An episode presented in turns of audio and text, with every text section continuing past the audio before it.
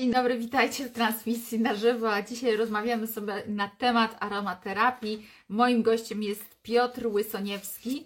E, Pierwszą transmisję nam rozłączyło, dlatego łączymy się jeszcze raz. Mam nadzieję, że teraz nie będzie e, z tym problemu. Zaczęliśmy sobie mówić o tym, czym jest aromaterapia e, i czy, jeżeli chodzi o aromaterapię, czy jest tak, że my musimy czuć zapach, czy wtedy jest aromaterapia, czy musi być e, sytuacja taka, że po prostu jest olejek eteryczny. No bo są takie sytuacje, że na przykład ktoś może nie ma węchu odpowiedniego albo e, nie ma jakiejś określonej wrażliwości zapachy i po prostu może pewnych rzeczy nie czuć. No, tak jak z perfumami, że my coś bardziej czujemy lub e, mniej czujemy. I co w przypadku, kiedy na przykład ktoś ma problem e, z węchem, powróciliśmy, coś nas e, rozłączyło, no to e, pytam się Ciebie teraz, co w przypadku osób, które y, nie czują, nie, nie mają węchu, nie, nie są wrażliwe na dany zapach? E, Wiadomo, że jedni coś bardziej wyczuwają, drudzy mniej. Czy jeżeli ktoś ma problem z węchem albo w ogóle nie czuje, czy to działa? Czy to musi być zawsze tak, że my ewidentnie czujemy zapach, żeby aromaterapia była skuteczna? Tak, to powtórzę pewnie w dużej mierze, bo tam gadałem, gadałem, gadałem przez chyba trzy minuty i dopiero zobaczyłem, że się live skończył. Natomiast tak, ja chcę powiedzieć y, tak króciutko w ogóle, czym jest olejek eteryczny i jak funkcjonuje układ nerwowy, bo w ogóle poruszasz y, tak jakby z dużego C uderzasz. To znaczy, to jest bardzo fajne pytanie i bardzo ważne, natomiast y, to, co powiem, jest bardzo ważne i no, może dać do myślenia w ogóle wielu osobom tutaj obecnym, bo mm, ten temat właśnie ze zmysłem węchu szczególnie nam wypłynął przy COVID-zie, tak? E, I zaczęto rzeczywiście więcej na ten temat tutaj mówić. Mamy bardzo ciekawe badania naukowe, czy też no, takie wnioski daleko idące. Natomiast może po kolei. Generalnie olejki eteryczne to są substancje, które właśnie są płynami, czyli mamy buteleczkę i w środku jest płyn, ale to jest w ogóle zbiór wielu substancji. Tych substancji jest kilkadziesiąt, nawet kilkaset. My właściwie chyba nie mamy takiego olejku eterycznego, którego znamy dokładnie w 100% skład i prawdopodobnie jest to niemożliwe, przynajmniej przy obecnych technikach badania i przy nauce. Natomiast to jest płyn, ale musimy pamiętać, że to są substancje lotne, tak? Czyli po prostu takie, które w dość łatwy sposób, y, szczególnie pod wpływem nieco wyższej temperatury, czy na przykład dyfuzji, o której też pewnie będziemy mówić, mogą unosić się po prostu w powietrzu, tak? I to jest trochę to, co ty też zaczęłaś mówić, na przykład o mm, kwiatach, czy o e, przyprawach, czyli o powiedzmy takich częściach roślin, gdzie te olejki eteryczne występują w największym stężeniu. Bo co warto też powiedzieć, to są tak jakby substancje pochodzenia roślinnego, tak? I to jest troszkę taki problem, bo tak jakby my mamy fitoterapię, zielarstwo i aromaterapię, ale prawda jest taka, że aromaterapia jest też częścią zielarstwa fitoterapii, bo to jest po prostu surowiec zielarski, tak? Tylko, że tak jakby szczególnie, ma szczególny skład, ma, jest szczególna droga uzyskania i szczególne dawkowanie i tak jakby szczególne działanie, więc my tak jakby to wyciągamy i mamy osobną aromaterapię, ale nie zapominajmy, że tak jakby no olejki eteryczne prawdziwe, tak, nie syntetyczne, ale prawdziwe, są pozyskiwane z surowca po prostu zielarskiego. I sprawa wygląda tak, e, to o co pytasz z naszym węchem, to bym trochę porównał do tego, co rozmawialiśmy na temat dźwięku, że osoby głuche mogą korzystać tak z wpływu dźwięku na nasze ciało, bo wiemy, że to jest po prostu fala dźwiękowa, która uderza w nasze komórki i to na nas działa. Mhm a e, te doznania bardziej w naszej głowie, to już są doznania e, po prostu to, co my usłyszymy.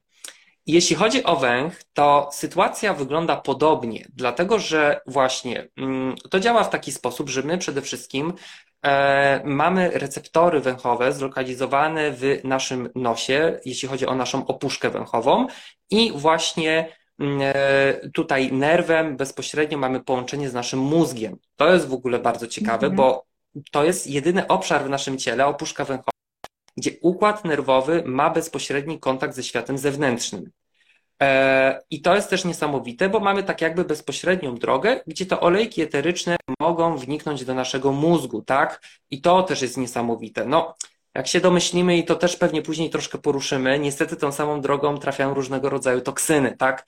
Stąd niestety mamy takie duże problemy teraz na przykład z chorobami neurodegeneracyjnymi. Natomiast zmierzając do tego węchu, bo mamy też różne zaburzenia węchu i takie klasyczne zaburzenie, które my mamy na przykład przy grypie i przeziębieniu, wynika po prostu z blokady fizycznej. To znaczy, puchnie nam śluzówka, przez to są przyblokowane nasze receptory i po prostu przeróżne takie mm, cząsteczki zapachowe nie są w stanie tak jakby gdzieś tam się dalej przedostać i my tego nie czujemy. Ale schodzi nam ta opuchlizna i momentalnie tak jakby odzyskujemy ten węch. Inaczej mhm. niestety było szczególnie przy covid i przy niektórych chorobach y, neurodegeneratywnych to widzimy, czy właśnie to może być wczesny marker choroby neurodegeneratywnej, że my tracimy ten węch bardziej na stałe. I to nie jest tak jakby mechanizm taki mm, związany z, czy to nie jest uszkodzenie mechaniki, znaczy to nie jest związane z fizjologią, w takim znaczeniu, że to nie jest opuchlizna i nie jest zaburzenie transportowe, tylko to już niestety jest związane no właśnie później z tym, że mamy uszkodzone receptory, czyli mamy uszkodzoną część naszego układu nerwowego. I to już jest niestety problem. Dlatego, że jak wiemy, na szczęście układ nerwowy tak jakby nam się regeneruje, o czym też będziemy więcej mówić, bo do niedawna myśleliśmy, że ten proces w ogóle nie zachodzi. Natomiast na szczęście zachodzi i opuszka węchowa może się tutaj zregenerować.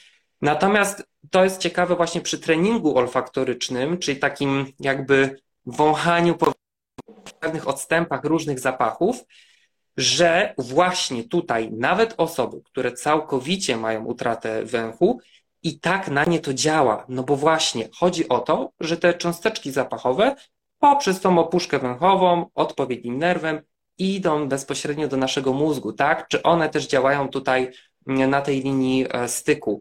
Czyli podobnie jak z tym dźwiękiem, nie musimy tak naprawdę czuć zapachów, żeby mm, mhm. no właśnie te cząsteczki zapachowe czy te substancje lotne e, na nas działały, co jest plusem i minusem. Plusem jest wtedy, kiedy mamy utratę węchu, bo możemy sobie pomóc różnymi zapachami.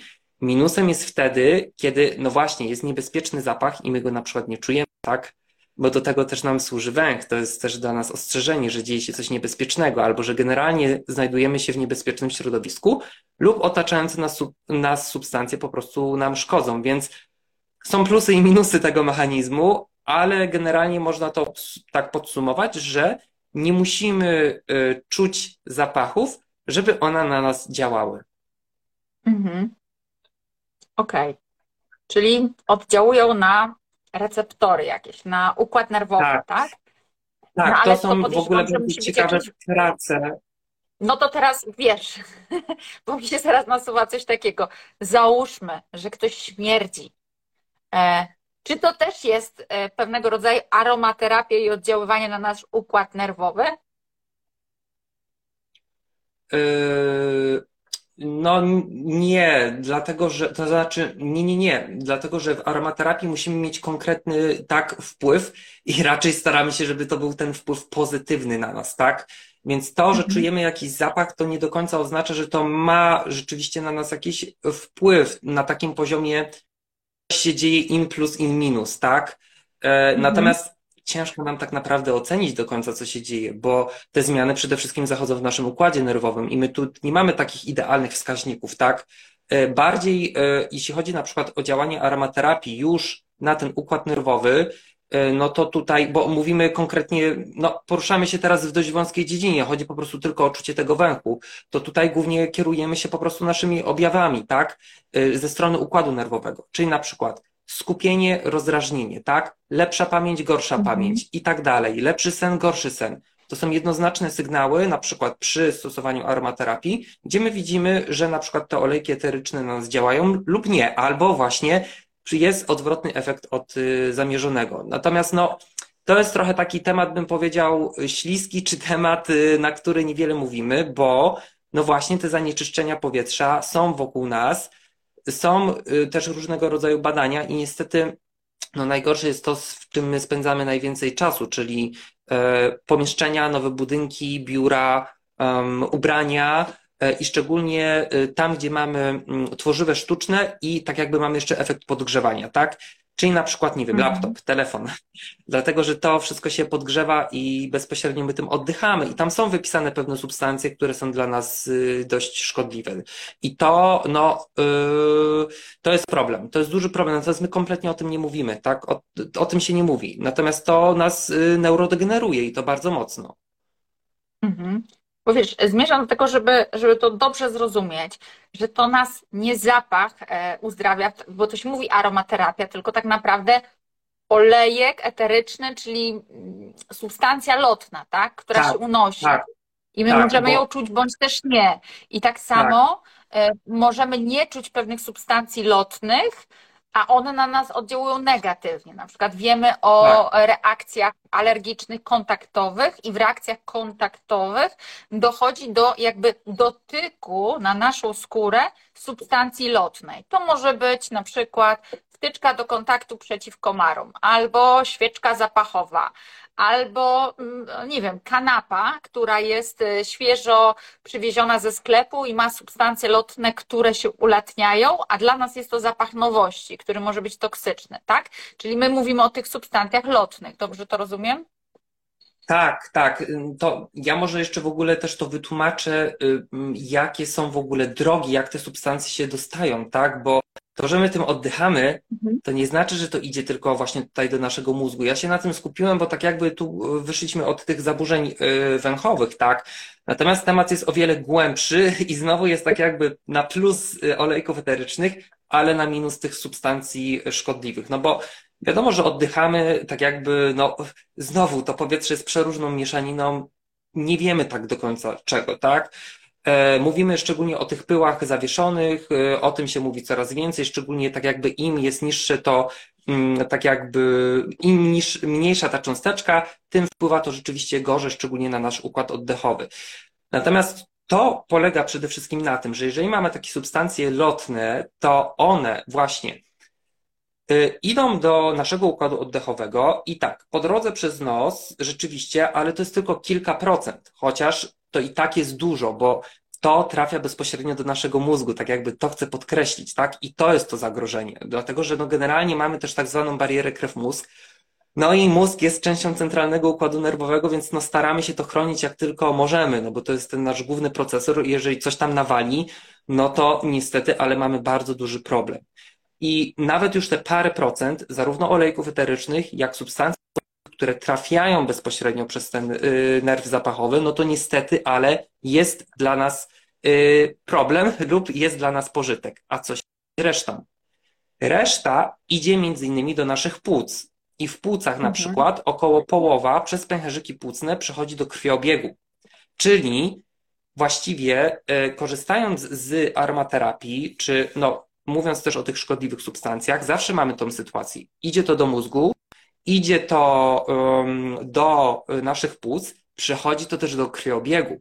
Czyli tak naprawdę zaczyna krążyć po całym naszym ciele. I clue jest w tym, że y, przy aromaterapii akurat i olejkach eterycznych wiemy, że to są cząsteczki naprawdę bardzo drobne i one są w stanie właśnie przeniknąć do naszego mózgu. Są też lipofilne, czyli rozpuszczalne w tłuszczach, czyli tak jakby jeszcze dodatkowo e, no, dobrze się odnajdują w środowisku naszego ciała, przez co przez to drobno, drobną cząsteczkowość i lipofilność są w stanie bardzo łatwo przejść naszą barierę krew-mózg. I niestety niektóre toksyny też się tak zachowują, czyli mamy tą dwojaką drogę, bezpośrednio przez nerw i też z krwiobiegu, Mhm. tak? E, mamy też oczywiście takie działanie, że na przykład jeżeli nałożymy olejek na skórę, to wtedy znów on może przeniknąć przez skórę do krwiobiegu i znowu, tak, sobie pójść na przykład do naszego mózgu, czy generalnie do każdej części naszego ciała, ale też to są substancje lotne, więc nawet jak naniesiemy na ciało, to też tym oddychamy, tak? Więc tak jakby No tak. mamy różne drogi podania, ale właściwie za każdym razem, no chyba, że użyjemy już kapsułkę, tak, i nie czujemy tego olejku, to wtedy rzeczywiście mamy tylko tą drogę przez układ pokarmowy, ale właśnie te dwie najczęstsze drogi, czyli dyfuzja, tak, ja tutaj mam dyfuzor i za chwilkę też pewnie powiem więcej o dyfuzji, i e, też nanoszenie na skórę, zawsze będziemy mieć ten efekt związany właśnie z wdychaniem, ale też, czyli pójściem bezpośrednio i pójściem przez krwioobieg. Natomiast wiem też o co pytasz. Tak jakby warto też powiedzieć to, że mamy coś takiego jak taką pamięć zapachową, tak? Czyli pewne mhm. zapachy, nawet te powiedzmy dla nas dobre, tak? Czy te dobre substancje, które nam nie szkodzą, jednak mogą nam się negatywnie kojarzyć, tak? I rzeczywiście może być olejek, nie wiem, lawendowy, y, który powinien nas uspokajać, jednak skojarzy nam się z przykrą sytuacją i będzie nas drażnić, pobudzać, tak? E, mm-hmm, więc taki efekt też możemy mieć, więc w tej aromaterapii no tak, może być w tak ogóle... Tak psychosomatyka jeszcze, czyli oddziaływanie, okej, okay, może i to ma prozdrowotne oddziaływanie, ale na, nam się wydaje, że ten olek cuchnie po prostu, drażni nas, tak? Więc on chyba tak. nie będzie miał wtedy dobrego tak. działania. Tak, tak, tak może być, a też niestety zdarza się tak, tak jak mamy na przykład y, taką mizofonię, no to Mamy też y, taką dużą nadwrażliwość właśnie związaną z naszym węchem. To się zdarza. Natomiast ja może bym to podsumował tak, że jeżeli zauważacie, że macie na przykład przytłumiony zmysł węchu albo go tracicie, tak, e, właśnie w wyniku jakiejś infekcji tutaj wirusowej jest to utrata bardziej taka trwała, to znaczy powiedzmy trwa to przynajmniej kilka dni, ja już nie mówię, że to trwa tygodniami, to, są, to już w ogóle wiecie, że macie uszkodzony kawałek układu nerwowego, więc już się zapala czerwona lampka, tak? Natomiast yy, no, są takie domniemania, że na przykład te osoby, które przy covid traciły yy, ten zmysł węchu, to są na przykład te osoby, które jednak mają przeciążony układ nerwowy i mają ekspozycję do chorób neurodegeneratywnych. No my się o tym przekonamy tak naprawdę, ale rzeczywiście się zapala trochę czerwona lampka i e, my często też w ogóle sobie nie zdajemy sprawy z tego, że mamy przytłumiony ten zmysł węchu. To jest najlepsze, że dopiero jak na przykład zaczniemy używać olejków eterycznych, pracować z tym węchem. Z węchem możemy pracować różnie, szczególnie tu mówimy o aromaterapii i treningu olfaktorycznym, ale też suplementacja, tak? No sama doskonale wiesz, chociażby, mm -hmm. nie mhm. wiem, cynk, B-kompleks, czy niektóre też nawet mikroelementy jak mangan i molibden tutaj mogą o tym e, decydować. Więc temat jest dość złożony, natomiast kompletnie jest zepchnięty w jakąś otchłań i my w ogóle o tym nie mówimy. Natomiast warto o tym mówić, że naprawdę zaburzenia węchu mogą być no, dość wczesnym markerem takich poważnych e, zaburzeń, szczególnie układu nerwowego. No i niestety na tym poziomie no, mózgu tutaj i to jest niebezpieczne. No dobrze, to moje kolejne pytanie jest, jak jakiś zapach, olejek eteryczny, jak on może coś w naszym organizmie zmienić? No bo jednak teraz mam takie wrażenie, boom jest na olejki eteryczne e, jednej głównie firmy i podejrzewam, że w związku z tym, natomiast no, później sobie porozmawiamy o rodzajach olejków, ale jak olejek może coś zmienić? Bo wiesz, pojawił się olejek na problem ze słuchem, na w Hashimoto, w pasożytach i tak dalej. No wiesz, olejek eteryczny, jeżeli działa na układ nerwowy, tak to jak tak. może zadziałać tylko na przykład trucizna na pasożyta, albo jak może zadziałać, e, wiesz, w dysfunkcji, no nie wiem, masz, e, masz jakąś poważną dysfunkcję, no nie wiem, powiedzmy słuchu, tak? E, to jak taki olejek mógłby zadziałać? To znaczy, to jeszcze raz powtórzę, tak? Jak mamy buteleczkę, to w tej buteleczce mamy po prostu płyn, tak? To są substancje lotne, mhm. ale to nie jest tak, że na przykład tu mam olejek z geranium, to jest jedna substancja, to jest kilkaset substancji czynnych. I tak jak mamy, nie wiem, zioła, suplementy, leki, to są dokładnie, to znaczy, no nie dokładnie, ale tak jakby mechanizm jest ten sam. To są po prostu różnego rodzaju związki chemiczne, które mają na nas konkretny wpływ i my to po prostu badamy, mhm. tak? E, I to wpływa na nas y, w taki sposób, że no właśnie też zależy, w jaki sposób trafi do naszego organizmu, bo nie zawsze trzeba olejki na przykład już stosować wewnętrznie, jest często taka dyskusja, szczególnie jak się dzieją jakieś takie poważniejsze rzeczy. Czasami wystarczy dyfuzja, czasami wystarczy nanieść na skórę i to też pójdzie nam do krwiobiegu, a czasami użytek wewnętrzny. E, tak naprawdę, jeśli chodzi też o dyfuzję i podanie na skórę, e, my wiemy, że to idzie do krwiobiegu w formie niezmienionej, czyli niezmetabolizowanej przez naszą wątrobę, czyli rzeczywiście idą tam te substancje, które są w tych olejkach eterycznych, czyli tak jakby mamy taką bardziej dla nas komfortową sytuację, że rzeczywiście na przykład, nie wiem, jeżeli mam olejek z kopajby, w którym jest dużo beta-kariofilenu, czyli takiego kanabinoidu, to jeżeli ja go dyfuzuję lub nakładam na skórę, to raczej jestem pewien, że ten beta-kariofilen na mnie działa, a nie jakieś substancje, metabolity, mm -hmm. które z niego powstały, tak? I my to mamy po prostu przebadane dokładnie, że na przykład beta-kariofilen właśnie jest kanabinoidem i działa na nas tak i tak.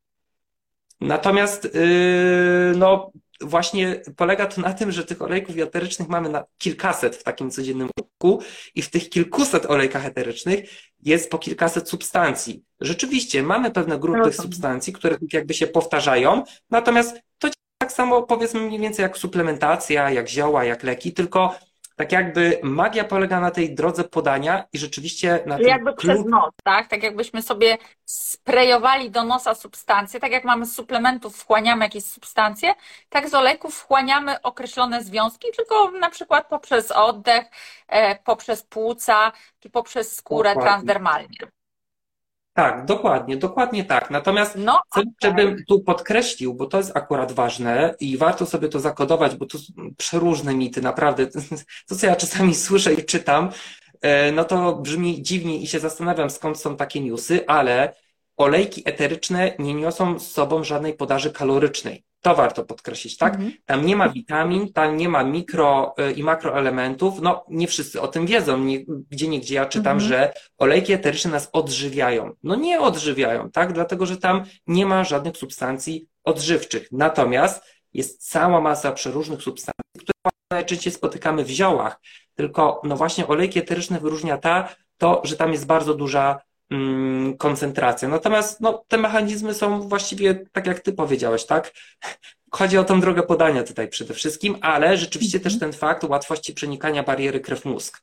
Bo tu nie ukrywajmy, że jeśli chodzi no o układ nerwowy i to, to wiesz, teraz mam takie pytanie, czy można to przedawkować, bo jeżeli chodzi o suplementy, to mamy określone dawkowanie, mamy określone substancje czynne. Tu nie jesteśmy w stanie do końca określić, ile z tych substancji e, podamy. No bo ktoś może wziąć tam pół butelki, wylać nie i wysmarować sobie tym buzię i wiadomo, że ta e, inhalacja będzie ogromna, a ktoś inny da trzy kropelki dosłownie do dyfuzora i to się rozejdzie po całym mieszkaniu, gdzie jest czterech domowników, cztery nosy do wdychania. E, I czy można przesadzić z ilością olejku, bo wiesz, ciężko jest tutaj o jakieś dozowanie konkretne, tak? Bo różni nas odległość, tak, częstość przebywania w tej dyfuzji. Można, można, oczywiście, że można i to nie tak trudno, dlatego że tutaj właściwie mamy dawkowanie na krople, tak? No, jeżeli mamy w 15 ml zazwyczaj 250 kropli, to oczywiście możemy, tylko zazwyczaj nasze ciało da nam natychmiast sygnał. Jeśli chodzi o dyfuzję, to no ciężko przedawkować olejki, ale drogą wewnętrzną, czy nanosząc je na skórę oczywiście, możemy to zrobić. Też co warto powiedzieć, olejki eteryczne to są ksenobiotyki i substancje drażniące, tak? Czyli to są substancje, które no nie są pożądane przez nasze ciało, czy nie są czymś naturalnym dla naszego ciała, ale mają efekt terapeutyczny, jeżeli są po prostu y, bezpiecznie używane. No mamy pewnego rodzaju BHP y, i gdzieś tam mhm. Tak terapeuci informują. No, natomiast pomysły są różne, jeśli chodzi o olejki eteryczne, bo generalnie one są proste w użytku i są bezpiecznymi substancjami. No natomiast, no, jeżeli, tak jak mówisz, ktoś weźmie kilka kropli, nie wiem, na przykład oregano, tak, czy goździka, czy cynamonu, olejków z tych roślin, no to i sobie posmaruje skórę, jeszcze nie rozcieńczonym takim olejkiem stuprocentowym, no to może się to skończyć poparzeniem, tak? Czy mamy efekt fototoksyczności na przykład też w niektórych olejkach, który może doprowadzić do nieodwracalnych zmian na skórze, więc no, to nie jest takie zero-jedynkowe. Natomiast tak szczerze to zdarza się dość rzadko, bo raczej stosujemy to z głową i coś nam jednak su sugeruje, że mamy buteleczkę, w której jest zakraplacz, tak? I raczkujemy to po prostu na tutaj krople.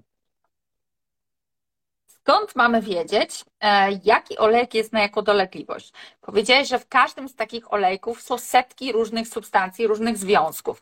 E, ja często widzę, że no, tam jest jakiś opis przy olejku, że może pomóc na to, na to czy na tamto, a czasami jest jeszcze mechanizm też e, łączenia i że to ma być z tym, a to z tym.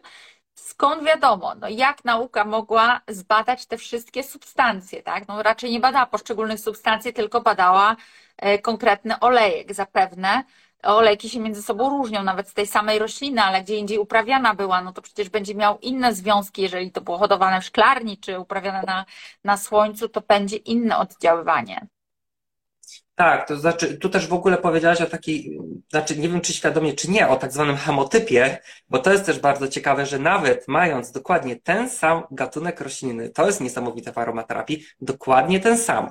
Czyli z punktu widzenia fitoterapeutycznego mamy y, po prostu tą yy, tak jakby spodziewamy się, że działanie będzie takie samo, ale właśnie mając nawet tą samą roślinę, yy, ale właśnie rosnącą w różnych warunkach, w różnych częściach świata, możemy otrzymać olejek eteryczny o innym składzie. I to się właśnie nazywa hemotyp. Natomiast tych substancji mamy dużo, ale zazwyczaj my już wiemy mniej więcej, jakie są substancje, bo tych badań mamy mnóstwo i tak jakby y, często też jest tak, że dominują, na przykład e, w kopajbie zdarza się, że mamy nawet 50-60% y, tak beta-kariofilenu, czyli połowa tej butuleczki to jest tylko jedna substancja.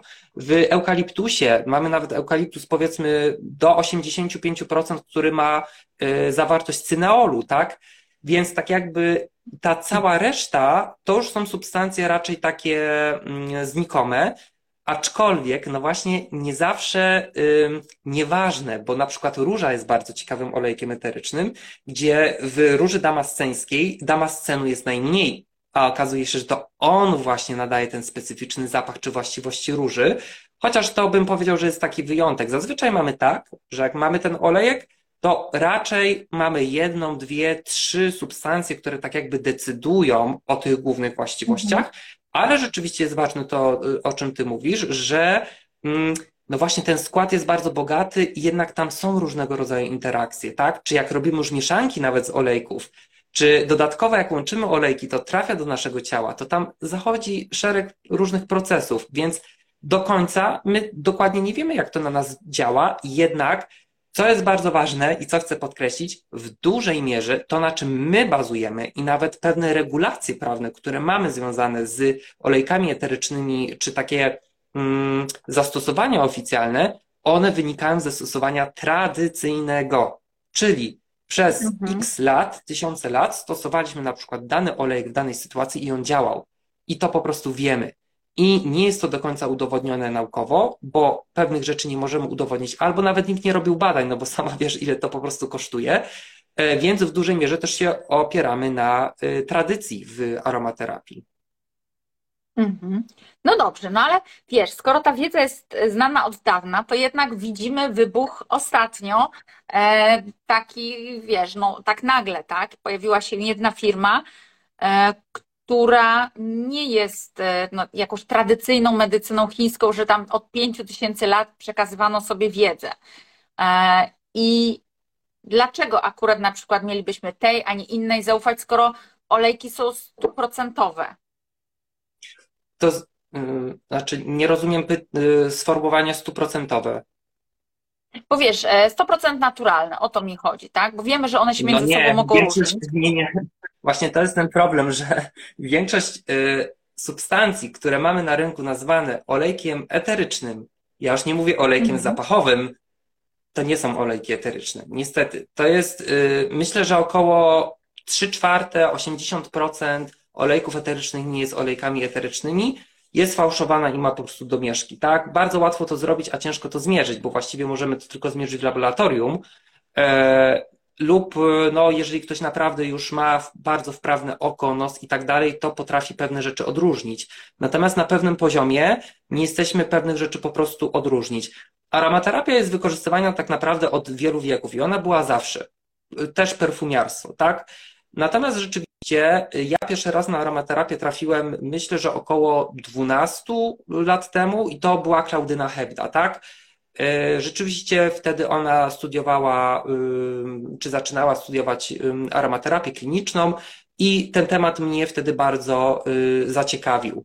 E, później rzeczywiście mamy też Herbines, która bardzo dużo tak jakby mówi na temat olejków eterycznych, prowadzi też swój sklep. Ja też y, często chodzę do niej na kursy i rzeczywiście później się pojawiła y, firma, Boże, wyleciało mi,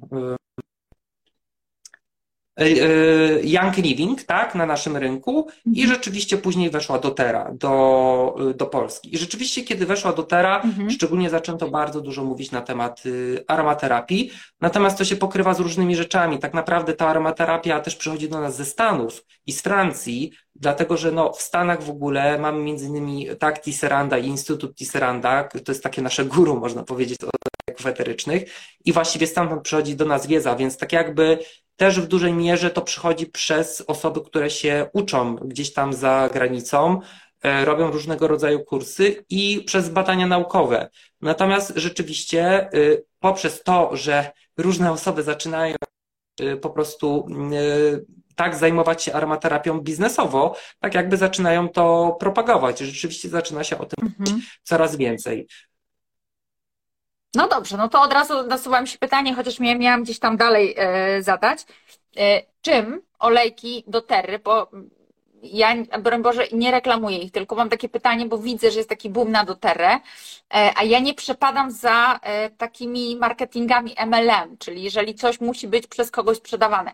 Czym one się będą różniły od na przykład firmy Young Living, czy od e, olejków Klaudyny, która ja wiem, że ona też podchodzi do tego z ogromnym sercem i też korzysta pewnie ze znakomitych destylarni.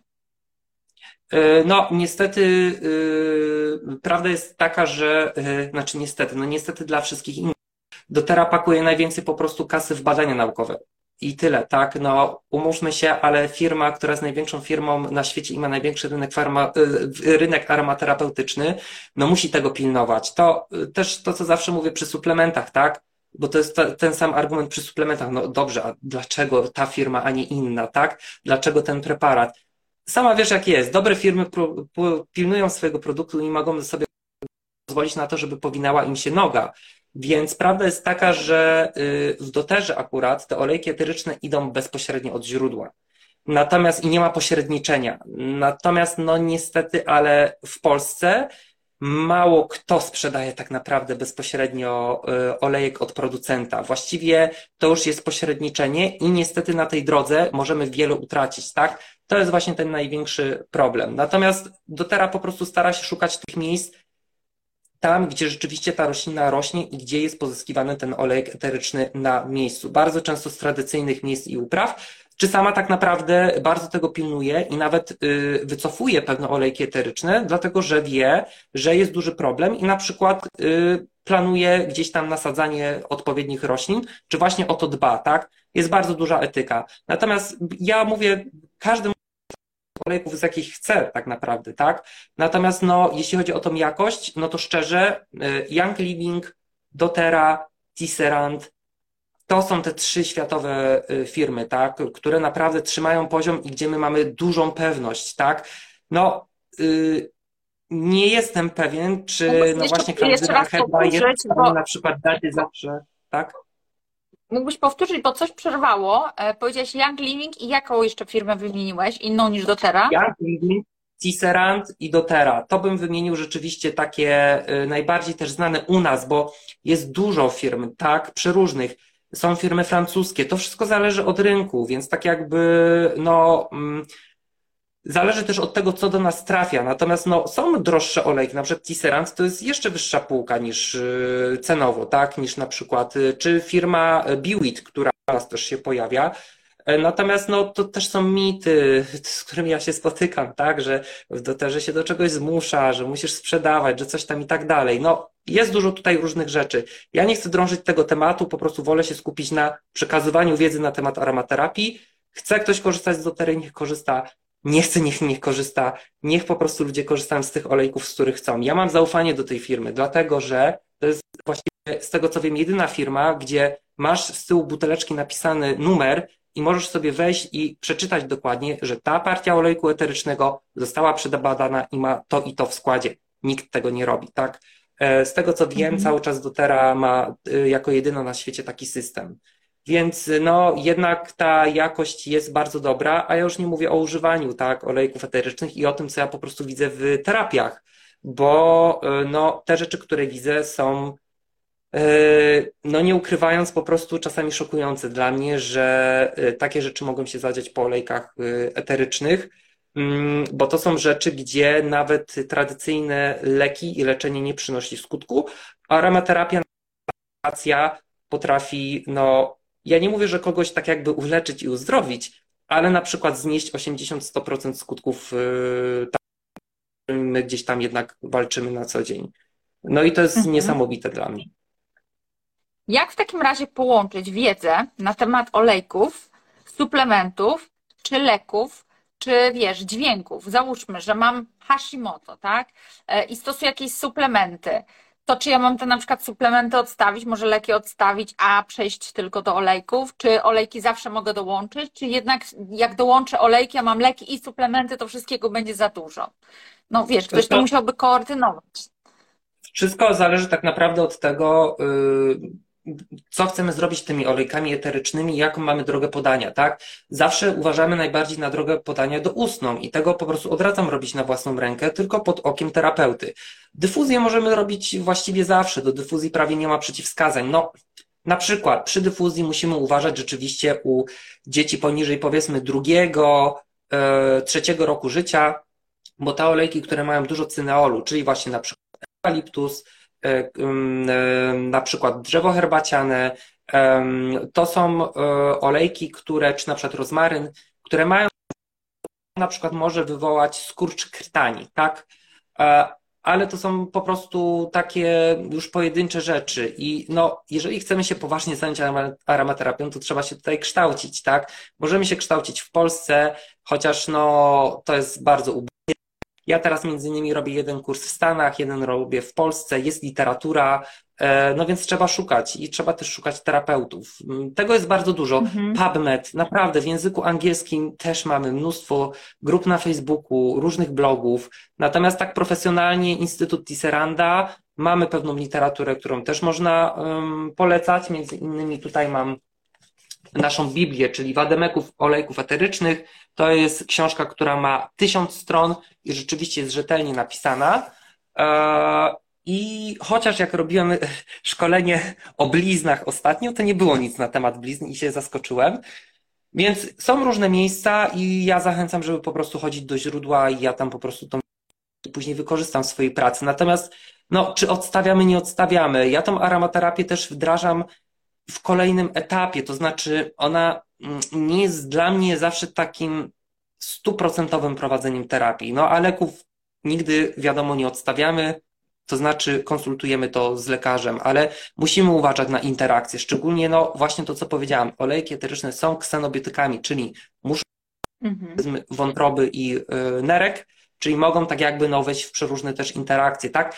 Na przykład grapefruit, o którym tutaj mówimy, tak? Yy, cytochrom P450, olej grejpfrutowy też go będzie blokować. Więc na przykład przy przyjmowaniu w ogóle przewlekle leków, no doustna suplementacja olejkiem z grejpfrutem może się skończyć nie najlepiej, tak? Ale tu już mówimy o yy, stricte podejściu yy, takim terapeutycznym. To jak najlepiej w takim razie stosować olejki, bo mamy różne metody. Na przykład rozsmarowujemy sobie i gdzieś tutaj się smarujemy, e, czy najpierw do oleju i później się smarujemy, czy do specjalnych dyfuzorów, e, czy może do kominków. Już wiem, że do kominków to na pewno nie, bo tam to w ogóle możemy spalić ten olejek i to zupełnie będzie nie tak, jak powinno być. Ale to jak jest najlepiej, albo no, kto powinien zdecydować, w jaki sposób powinniśmy go na, na siebie nakładać bądź go wdychać? To znaczy, jeżeli mówimy ultra podstawach aromaterapii, to aromaterapia to jest, też jest o tyle prosta, bo jednak mamy ten zmysł węchu. Często już czujemy, o, ten olejek mi się podoba, o, ten mi się nie podoba. I bardzo prawdopodobne, że właśnie w tym olejku, który mi się podoba, są jakieś substancje, które będą dla mnie działać nawet prozdrowotnie, a w tym, który mi się nie podoba, no może nie chcę mówić, że jest coś, co nas otruje, ale pewnie coś, co na dany moment nie jest dla nas na przykład wskazane. Najlepszą drogą podania jest dyfuzja, tak? Ja mam tutaj dyfuzor. To jest takie mm, urządzenie, które poprzez y, ultradźwięki tak jakby rozbija wodę z olejkami eterycznymi. To się unosi w powietrzu i ja sobie tym oddycham. I to jest taka podstawowa, najbezpieczniejsza droga podania olejków eterycznych, od której warto zacząć na początku, tak? Jeżeli już się bierzemy za używanie olejków na skórę, no to tutaj musimy już no, jednak pewne BHP zachować. Zawsze ja polecam sobie to zapamiętać na początek, tak? Zawsze e, stosujemy olejki eteryczne w rozcieńczeniu na skórę. Ten przykład, który ja tam mówiłem z oregano, z cynamonem, z goździkiem, tam nawet mamy stężenia, uwaga, poniżej 1%, a nawet poniżej 0,1%, czyli możecie sobie wyobrazić, jak niskie tutaj mamy te e, stężenia. Natomiast w pewnych sytuacjach rzeczywiście olejki eteryczne stosujemy nawet w stuprocentowym stężeniu, na przykład, nie wiem, grzybica paznokci z y, tak melaleuki, czyli drzewo herbaciane. Na przykład oparzenie albo jakaś rana, możemy dać y, olej czy skadzidłowca. Tylko znów, jeżeli na przykład mamy osobę, która szczególnie jest, nie wiem, wysoko zalergizowana, ma też na przykład bardzo zaburzony układ immunologiczny, tak, i też się spodziewamy różnych y, takich interakcji alergicznych, to jednak jest taka zasada, że nawet jeżeli to jest ten ultra bezpieczny, nie wiem, olejek z lawendy czy z kadzidłowca, to jednak gdzieś tutaj e, powiedzmy na przedramieniu, na ręce, tak jak robimy tak oznaczenie alergiczne, próbę alergiczną, tak samo tutaj rozcieńczony olejek, e, najlepiej około 3-5% i wtedy obserwujemy jaka jest e, tutaj reakcja, bo znowu Olejki eteryczne to są substancje drażniące, tak, niektóre z tych substancji nas drażnią i to też mogą być alergeny, tak?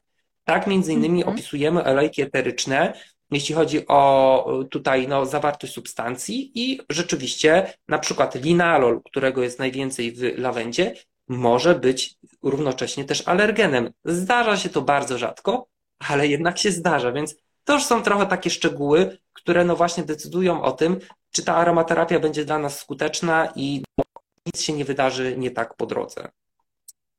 Gdybyśmy mieli używać dyfuzora, to na co zwrócić uwagę?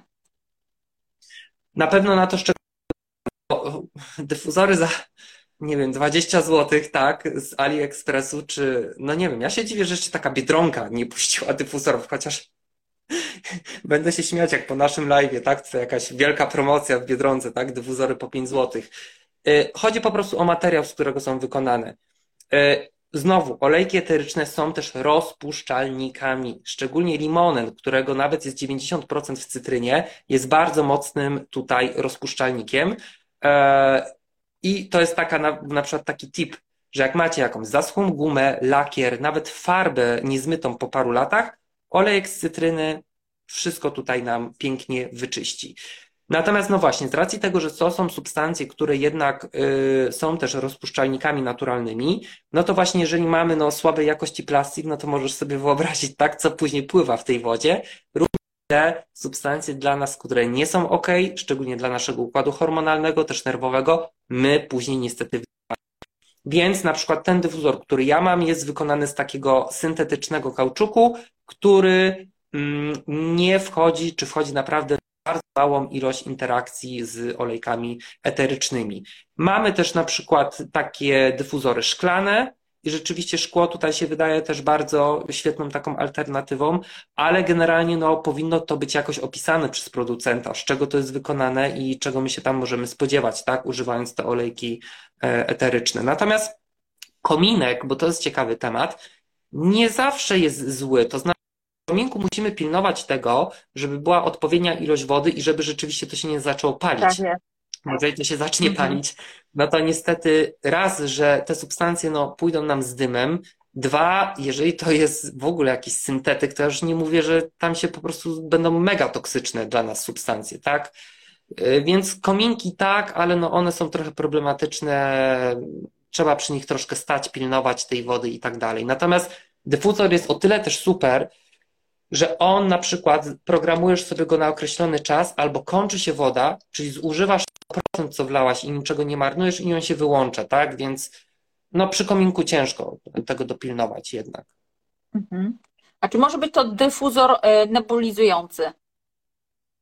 Tak, może być nebulizator, tylko mm, ja polecam nebulizatory w takim kształcie, w kształcie już bardziej e, są takie nebulizatory, na przykład, które wyglądają jak lampa naftowa nie ma szans, żebyście mhm. go doczyścili. Jeszcze, jeżeli tam są pozostałości po olejku i wlejcie alkohol, no to jeszcze ok, tak? Czy jakąś tam wodę z octem, może się to uda. Natomiast jeżeli wam wpadnie już jakiś paproch, kurz i tak dalej, co no po prostu widziałem, tak, w nebulizatorze, no to niestety są już duże schody. Natomiast no, mm, dyfuzory też spadają, szczególnie jak mamy dzieci, jak mamy zwierzęta, czy no mnie też się zdarza, mimo że nie mam dzieci i zwierząt w domu, to zahaczę nogą, e, odkurzam, coś się stanie, pada nam na ziemi dyfuzor, no i niestety szkło raczej nam pójdzie, a y, ten plastik y, odpowiednio wykonany nie jest tutaj do zniszczenia właściwie, więc no to jest taka wersja, bym powiedział, ugodowa tutaj, jeśli chodzi o tego typu dyfuzor. Czy niemowlęta również mogą korzystać z aromaterapii? Mówimy tutaj o dyfuzorach. Czy bezpiecznie można taki dyfuzor y, postawić w pomieszczeniu, gdzie mamy niemowlęta, albo no właśnie mamy dzieci, e, koty, psy e, i, wiadomo, że zwierzęta też mogą mieć inny, inną zdolność do metabolizmu tego typu substancji. Czy powinniśmy w jakichś określonych sytuacjach uważać? O, kanarka, może mamy papuszkę. Tak, jeśli chodzi właśnie o takie małe dzieciaczki, niemowlęta, czy właśnie też zwierzęta, bo to jest bardzo podobna zasada, to y, stawiamy dyfuzor, stawiamy go też gdzieś z dala, nie zaraz przy główce dziecka, tak? Nie zaraz przy tym zwierzęciu. Stawiamy z dala, powiedzmy nawet kilka metrów od y, tak, tego dziecka czy tam zwierzęcia, obserwujemy zachowanie i dajemy dawkę minimalną, jedną kroplę, tak? I zaczynamy od olejków bardzo delikatnych. No właśnie nie na przykład bogatych w ten 1,8 cyneol, gdzie my wiemy, że może być opuchlizna krtani, tak? E, czyli zaczynamy na Mhm. przykład od lawendy, od kadzidłowca. E, to są te dwa olejki takie bardzo bezpieczne dla małych dzieci. Też y, na przykład rumianek, tak? No tutaj jest bardzo y, takim bezpiecznym olejkiem. Natomiast no uważamy, robimy to oczywiście z rozwagą. E, Mamy opracowania, mamy też takie właśnie opracowane nawet przez y, położną, tak, która z nami współpracuje, która opracowała właśnie olejki eteryczne w trakcie ciąży, tak jakby każdym trymestrze, przy porodzie i dla niemowlaków. Nawet na ranę po cesarskim cięciu są fantastyczne y, tutaj właśnie y, olejki eteryczne. Więc one mogą być stosowane, ale naprawdę już wąska grupa i zaczynamy od tych ilości takich minimalnych, ale też pytanie, czy jest potrzeba, bo ja mam trochę też takie wrażenie, No ale że wiesz, może jest tak, że my dla siebie dobieramy, no ale w domu jednak mamy zwierzyniec plus dzieci. Czy wtedy Znaczy tak, ograniczamy więc się do tego, że nanosimy na skórę, nie korzystamy z dyfuzora, żeby innych nie Nie, nie, narażać, nie nie. wiem, na określone działanie? możemy korzystać z dyfuzji, tylko to, co też powiedziałam, zaczynamy od niewielkiej ilości i obserwujemy, tak, czy to to niemowlę, czy gdzieś tam zwierzę. No jeżeli zwierzę nagle jest, nie wiem, jakieś nadpobudliwe, coś się dzieje, wychodzi z pomieszczenia, no to nie jest to dla niego, tak? Może ten olejek, może było go za dużo. Może też potrzebuje się przyzwyczaić, bo to, no, umówmy się, też nie jest tak, że puścimy, puścimy w dyfuzji olejek i kogoś zabijemy, tak? I stanie się coś bardzo złego. Co najwyżej, szczególnie też na przykład osoby, które są nadwrażliwe, może nas rozboleć głowa. Możemy się poczuć nieco gorzej, tak? No ale to nie będzie tak, że my jak Mhm. padniemy i nie wiem, trzeba będzie jechać tutaj do szpitala, więc zaczynamy od pojedynczych olejków, od minimalnej ilości. Jeżeli na przykład mamy też niemowlę, czy mamy zwierzę, to po prostu obserwujemy szczególnie przez pier- pierwsze 25 minut e, jakieś tam interakcje. Chociaż warto powiedzieć, że olejki eteryczne, no w kilkanaście sekund właściwie trafiają do naszego mózgu, więc tak jakby to działanie się zaczyna bardzo szybko. Załóżmy, że wybieramy sobie jakąś terapię, nie wiem, na poprawę słuchu, na zmarszczki, tak? I zaczynamy to stosować. No ale jednak e, w domu inni nie mają tego typu problemów. Czy oni odczują jakieś korzyści, czy może coś właśnie wręcz niekorzystnego? Y, To znaczy tak, y, zawsze rzeczywiście te olejki eteryczne będą wpływać na wszystkich, którzy się znajdą tak jakby w ich otoczeniu i no, na większość z nas będą mieć po prostu tutaj no, bardzo dobry wpływ. No chyba, że rzeczywiście mamy, ale tu już mówimy po prostu o jakichś względach fizycznych i o tej dyfuzji. Właśnie z dyfuzją jest to super, że ona jest bardzo bezpieczna. Natomiast jeżeli ty już wymieniasz takie mm, większe tutaj zaburzenia, coś się dzieje, to jednak stosujemy już to podanie na skórę i czasami do ustne, więc tak jakby no też jak dajemy na skórę ten olejek, no to okej, przez chwilę ktoś poczuje ten olejek, ale no też nie jest tak, że nagle my robimy komuś tak y, dyfuzję poprzez naniesienie olejku na własną skórę. Mhm. Natomiast rzeczywiście, jeżeli coś sobie puszczamy w tle, żeby się wyciszyć i uspokoić, to też no raczej wyciszamy i uspokajamy nasze otoczenie. I raczej te olejki będą działać tutaj z bardzo dużą korzyścią, tak, na inne osoby. E, Natomiast, no, mm, bo wiem, o, wiem też, na czym, w czym tkwi, tak, to twoje pytanie, na czym ono tutaj polega. Mm, Nie spotykam się na co dzień z tym, żeby stosowanie aromaterapii było problematyczne dla otoczenia. Nie, z tym się nie spotykam, tak? Czy rzeczywiście, jak już mamy taką terapię w aromaterapii, żeby to jakoś kolidowało, no nie wiem, z życiem domowników i tak dalej. Nie. Zazwyczaj, jak już wchodzimy w te inne drogi podania, no to wtedy te osoby nawet za bardzo tego nie czują. A raczej jest w drugą stronę przy dyfuzji, że wszyscy właśnie odnoszą z tego e, tutaj korzyść. Tylko no, są pewne rzeczy, to co mówiliśmy, tak? Niemowlęta, mm, tutaj zwierzęta, że na początku trzeba zwrócić uwagę, ale generalnie aromaterapia jest bardzo skuteczna i bardzo bezpieczna. No dobrze, no to kolejne takie pytanie e, z cyklu takiego, wiesz, jak ludzie mogą zadać. E, jak wyleczyć migrenę olejkiem, wiedząc o tym, że przecież migreny mogą mieć wiele podłoży?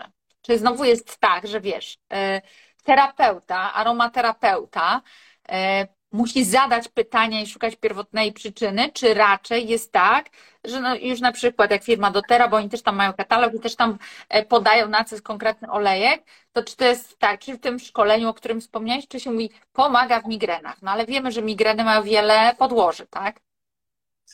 Tak, to znaczy jeszcze powiem, bo to powiedziałeś ważną rzecz na przykład o tym katalogu dotera, bo generalnie mamy bardzo duży problem z olejkami eterycznymi z aromaterapią. Nie ma, to znaczy instytucje dają nam pewne wytyczne, tak?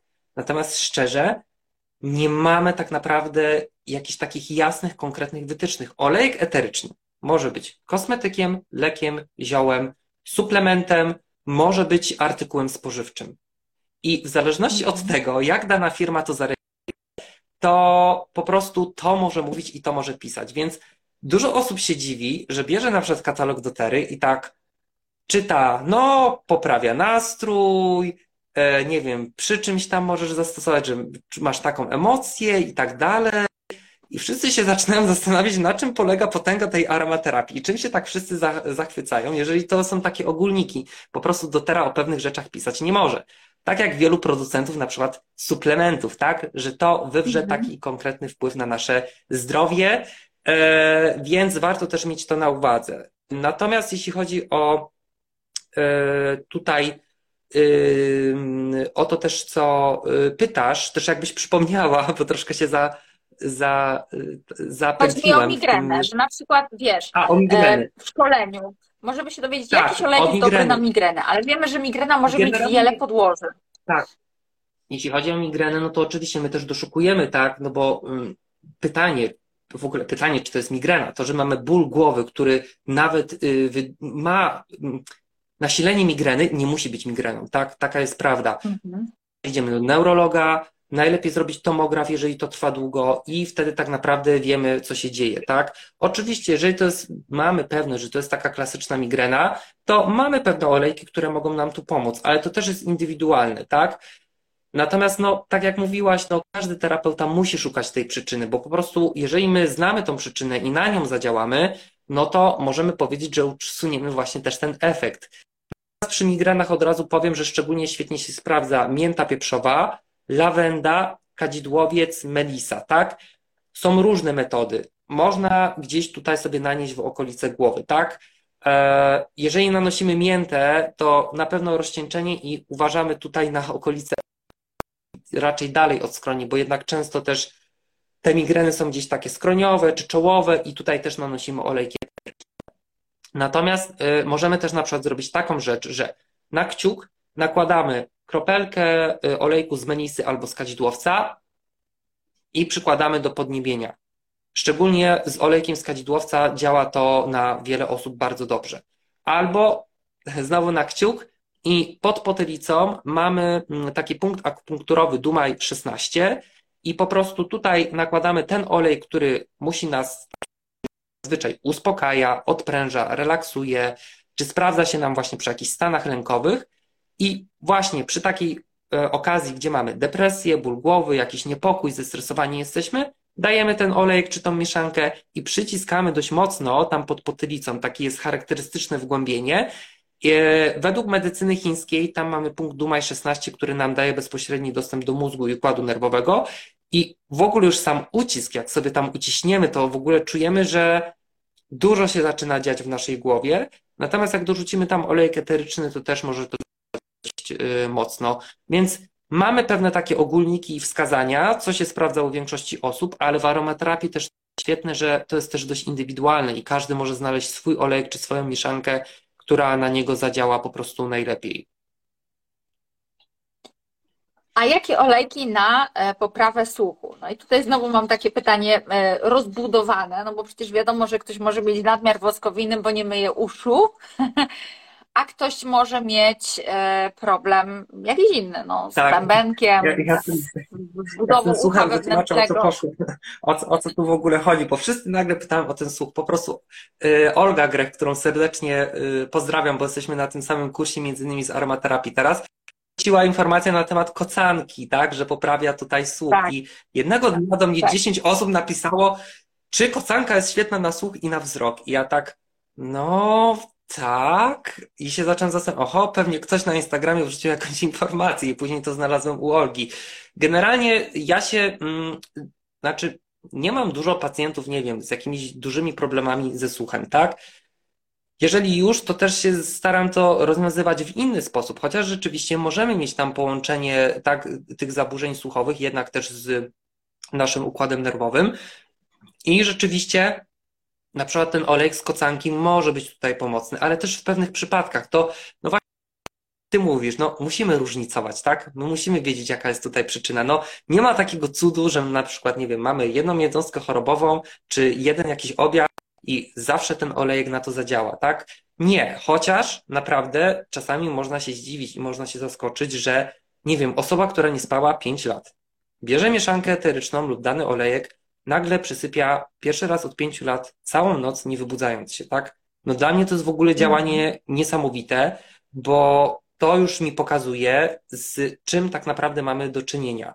Czyli po prostu z czymś, co naprawdę ma potężne działanie terapeutyczne. Natomiast to, co mówię, oczywiście z jednej strony my się uczymy, szkolimy i mamy te badania naukowe, z drugiej strony, no niestety musimy też w dużej barze tutaj bazować na tym takim mm, podejściu y, tradycyjnym, tak? Czyli po prostu na naszych gdzieś tam doświadczeniach i próbować. Zadziała albo nie. Natomiast skuteczność jest bardzo duża. No tutaj pada też pytanie o lek na odchudzanie. Dla mnie to jest znowu takie, no przecież mniej jeść, tak? Albo nie jeść w nocy, albo nie jeść słodyczy. Bo ja na przykład nie wyobrażam sobie, że ktoś nie zmienia nic w swoim sposobie funkcjonowania, życia, chodzenia spać, stylu życia całym, w całym, w całym kształcie i diecie i liczy na to, że olejek go odchudzi. No.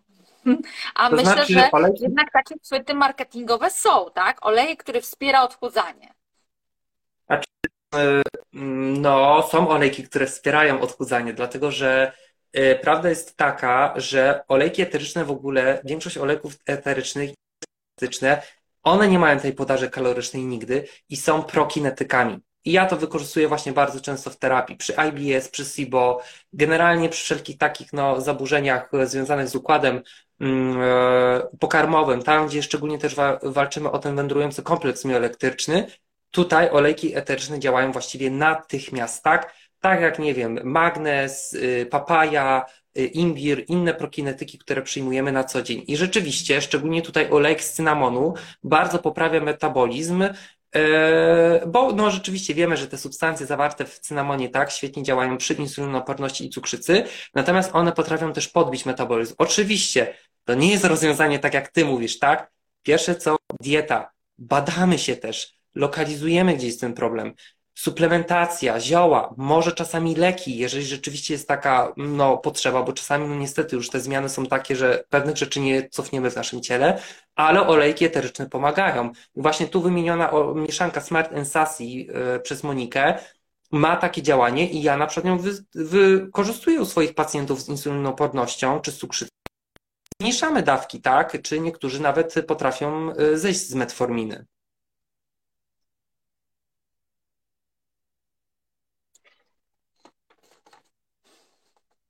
Cudowne na wszystko po prostu.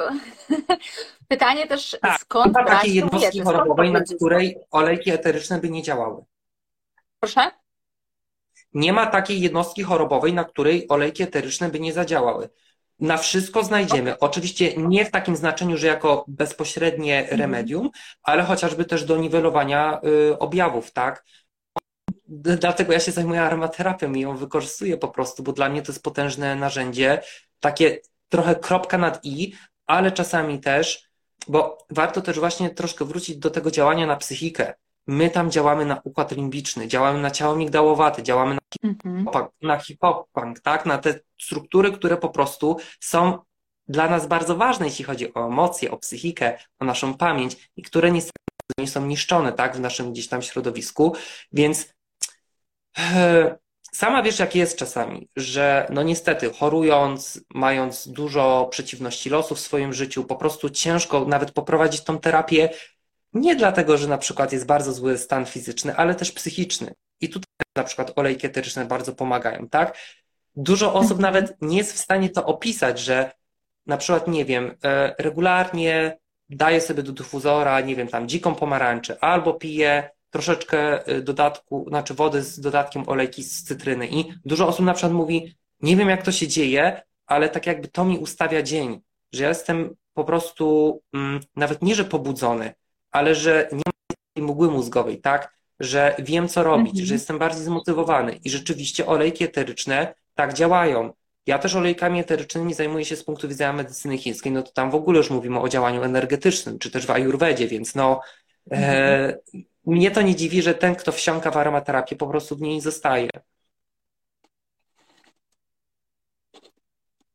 Tutaj widzę, że e, mamy cały czas podpowiadajki w komentarzach, bardzo ciekawe, jakie olejki na co e, działają.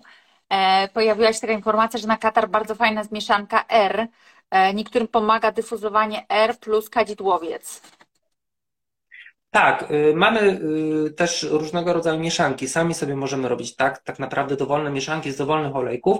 Natomiast rzeczywiście mamy też mieszankę R, która no, ma w składzie szczególnie te olejki, które poprawiają wentylację, jeśli chodzi o płuca, szczególnie eukaliptus, e, właśnie drzewo herbaciane. E, Mhm. I y, też zmniejszają między innymi tą tak, właśnie ten, tą przeszkodę taką już y, transportową, jeśli chodzi o nasz węch. Natomiast jest to mieszanka, która jest bardzo skuteczna i którą ja też polecam u dzieci wykorzystywać właśnie do dyfuzji, bo regularnie jest tak, że na przykład puszczona na noc taka mieszanka sprawia, że dziecko, które ma jakiś przewlekły taki problem z zatokami, czy generalnie katar, nagle śpi. I to jest dla rodzica bardzo dużo i dla tego dziecka oczywiście też. Mhm.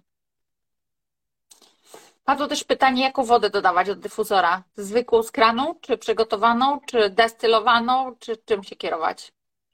To znaczy, idealnie by było oczywiście wodę destylowaną, bo ona tak jakby no ma, czy właściwie nie ma tych związków mineralnych, tak, które gdzieś tam mogą się osadzać.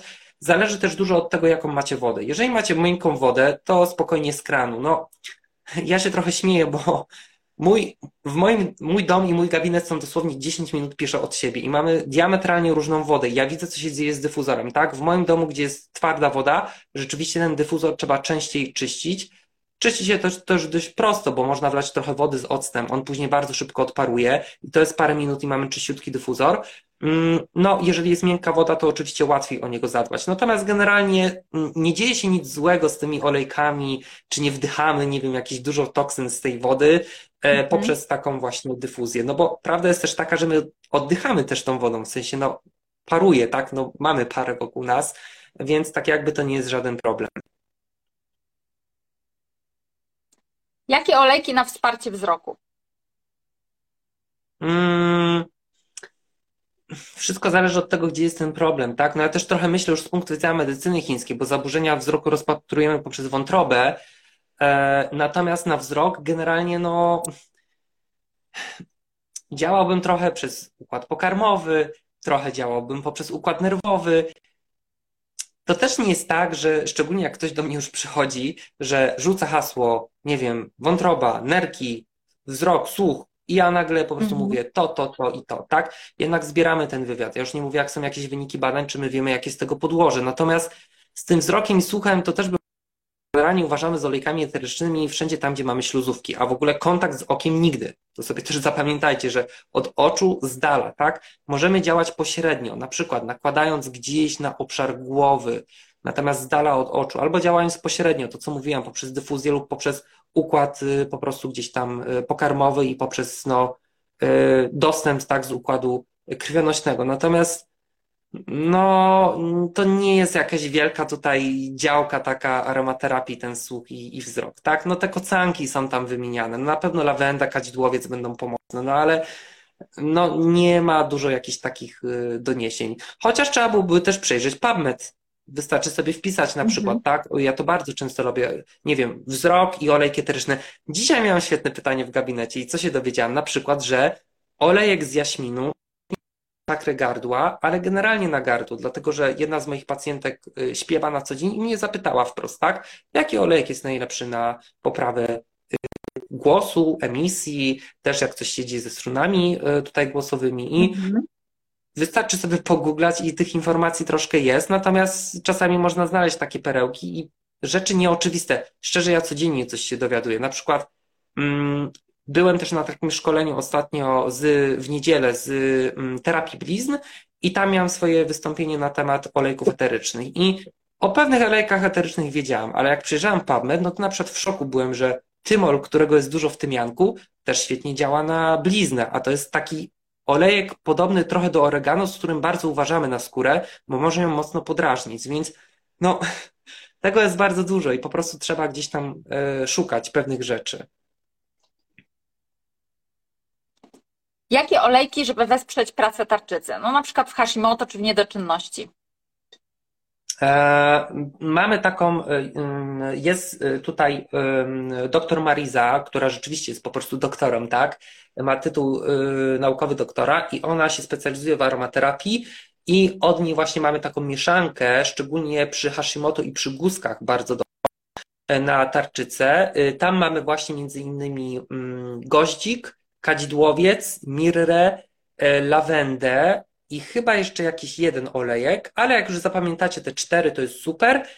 E, Można sobie zrobić taki właśnie rolon, czyli taka buteleczka, do której właśnie sobie dajemy olejki, później dajemy olej bazowy, zakładamy kuleczkę i na przykład sobie tak smarujemy tutaj naszą tarczycę. E, I rzeczywiście może to mocno pomóc. Znam przypadki osób, które przy takim też no, już bardzo problematycznym nawet Hashimoto, gdzie leki e, za bardzo nie działały i po prostu tam ta tarczyca wariowała i układ e, hormonalny, że olejkami eterycznymi udało się e, tą sytuację e, opanować po prostu.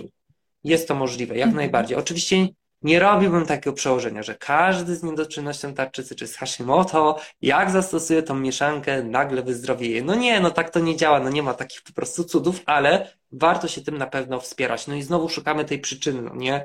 Z czego się to bierze? No bo jeżeli, nie wiem, mamy tam w tle helikobakter, mamy EBV, no, które często doprowadzają do tego Hashimoto, no to wiadomo, że tym się Mhm. warto zająć.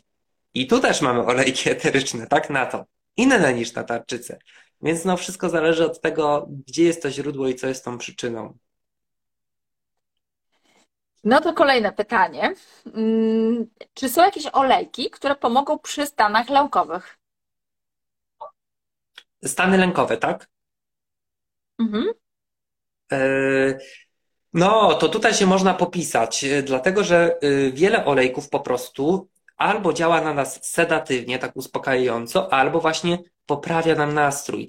Tu szczególnie na myśl yy, mm, tak przychodzi bardzo dobrze przebadana mm, dzika pomarańcza, lawenda, ale znowu, jeśli chodzi o stany lękowe, to yy, paradoksalnie też te olejki, które mają dużo 1,8 cyneolu, o którym ja tutaj mówię, tak? To jest ta substancja, która działa trochę tak dziwnie, bo z jednej strony potrafi poprawić naszą koncentrację i pamięć, czyli tak jakby no, wywołać ten efekt bardziej związany z pobudzeniem, a z drugiej strony jednocześnie może obniżyć nasze stany lękowe.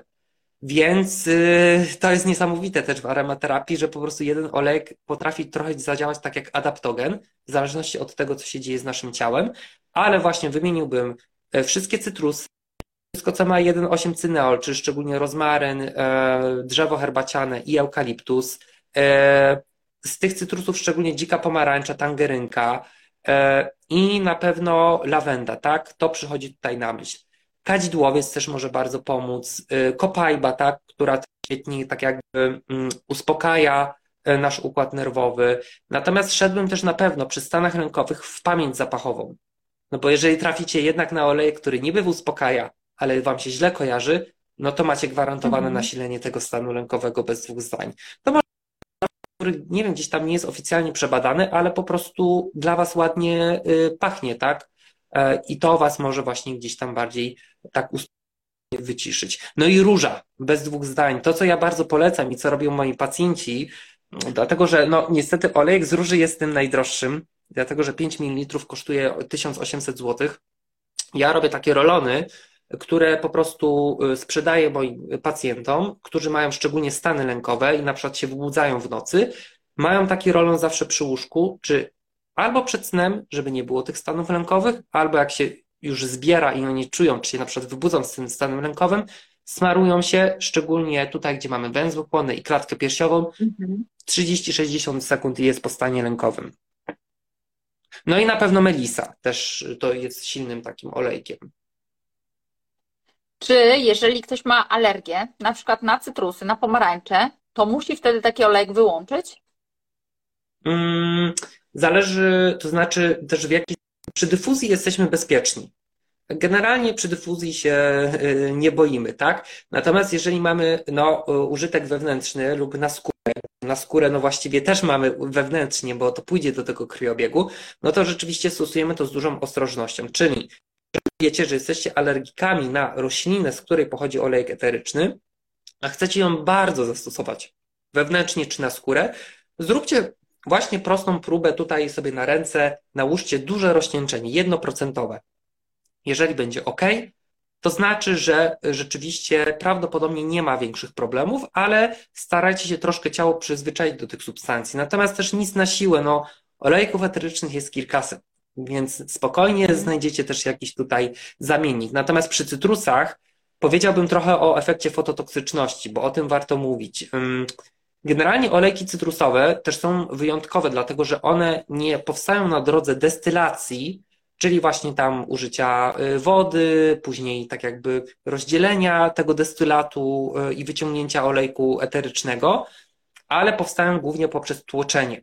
I są takie związki jak furanokumaryny, które są związkami fotouczalującymi.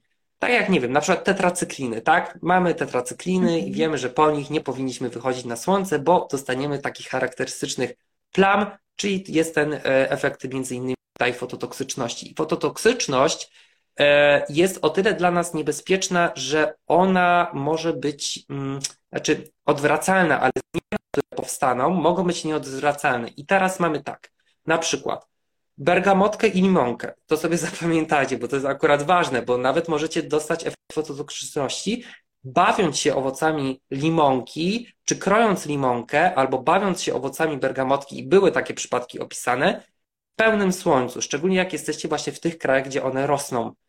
E, jest to nieprzyjemne, bo się pojawiają nagle takie plamy, jakby poparzenie na skórze. I o co chodzi? Właśnie te związki fototoksyczne są w tłoczonych olejkach, dlatego że one są na tyle ciężkie, że nie przychodzą do olejków dyfuzowanych, natomiast no, jednak olejki cytrusowe tłoczymy. Dlatego tutaj bardzo uważamy na nie, szczególnie na limonkę i bergamotkę. I chodzi o to, że jeżeli naniesiemy ten olejek na skórę z tymi substancjami i wystawimy to na słońce, to mamy właśnie ten efekt fototoksyczności. To jest mhm. zawsze też opisane przez producenta, a przynajmniej powinno być. Olejek jest fototoksyczny, tak? I wtedy uważamy.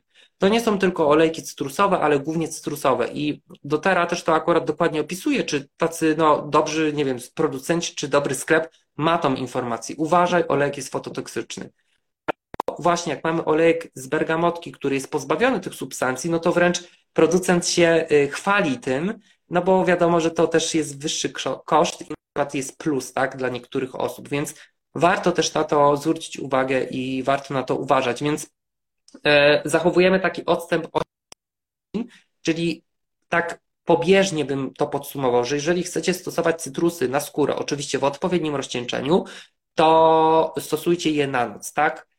Natomiast będą wyjątki, na przykład olejek Petitgrain nie ma za bardzo tych związków, czy są olejki takie tworzone cytrusowe nie y, bez tych związków i nie ma tego efektu fototoksyczności, ale warto o tym powiedzieć, bo no tutaj rzeczywiście można sobie zrobić niespodziankę. Oczywiście to też jest indywidualne. Na pewno ta skóra, która jest bardzo wrażliwa, no, będzie dużo bardziej narażona na ten efekt fototoksyczności. Czy właśnie jeżeli ktoś jest, nie wiem, tam bardziej takim alergikiem, czy ma jakieś problemy skórne, no to tutaj uważamy. Jeszcze jakbyś mógł powiedzieć, które olejki wyciszają i uspokajają? No to właściwie te, które wymieniłem też przy stanie lękowym. Też dużo olejków pochodzenia takich e, kwiatowych, tak? które też są po części afrodyzjakami i z jednej strony mogą nas pobudzić, ale często nas uspokajają. Właśnie róża, melisa, mm, bardzo uspokaja też lawenda, tylko, no właśnie, to jest taki szkopuł, że troszkę znać na y, czy to fitoterapii, czy aromaterapii, lawenda wąskolistna, czyli lawenda lekarska, tak? Dlatego, że mamy na przykład lawendę szerokolistną i ona może nas pobudzić, tak? Większość y, lawend, z których my korzystamy, czy olejków eterycznych, jest z lawendy akurat wąskolistnej. Natomiast jeżeli nie macie tego opisanego na buteleczce, no to tak trochę na dwoje babka wróżyła, tak? Akurat też uprawy lawanduly czy mm, tej lawendy szerokolistnej są dość spore w Polsce, więc jest prawdopodobieństwo, że na przykład idziecie na targ i nawet kupujecie sobie poduszeczkę, tak, wypełnioną lawendą, żebyście lepiej spali i wcale lepiej nie śpicie, śpi wam się gorzej, tak? Jest to możliwe. Natomiast generalnie zazwyczaj lawenda, czy szczególnie ta, no właśnie lawenda lekarska, ona powinna nas tutaj ładnie uspokoić i wyciszyć. A które olejki są pobudzające? Mm, na pewno olejki, które nam się też kojarzą z takimi nutami cytrusowymi, czy na przykład leśnymi, które też poprawiają właśnie naszą wentylację. Czyli tutaj bym szedł w kierunku cytrusów, y, też na przykład jodły, świerka, też mm, z tym rozmarynem i z miętą czy z y, drzewem herbacianym może być dwojako. Dla niektórych poprzez poprawę wentylacji, poprzez poprawę koncentracji, bo wiemy, że jesteśmy bardziej pobudzeni. Ale ten 1,8 cyneol właśnie działa też tak, no, trochę jakby sedatywnie, uspokajająco, więc ten efekt może być różny, tak? Natomiast jednak większość osób przy tych takich um, też zapachach, gdzie jest mentol, tak? Czy gdzie jest kamfora, jednak czują, że jest takie orzeźwienie, pobudzenie, tak? Czy na przykład, no, jeżeli czujemy cytrusy i miętę, czy wchodzimy do lasu, czy czujemy taki leśny zapach, to aż nam się oczy otwierają, tak? Więc raczej jest ten efekt takiego y, pobudzenia tutaj. Mhm. A które olejki wspierają gospodarkę hormonalną? Tam widziałam, gdzie dziewczyny pisały o jakichś mieszankach e, dla kobiet, e, bo właśnie chciałam zapytać o te hormony kobiece. Oczywiście nie o wszystkie, no bo możemy mówić o hormonach, no to i o tarczycy, o tym sobie powiedzieliśmy, ale powiedzmy hormony typu estrogen, progesteron, testosteron, żeby ten balans zachować u kobiety. Tak, są olejki eteryczne, które mają bezpośrednio działanie estrogenozależne. Koper włoski, szawia muszkatołowa, to są takie najczęściej tutaj wymieniane. Też geranium, tak bym powiedział, że jest na granicy, e, ale rzeczywiście też ma taki wpływ.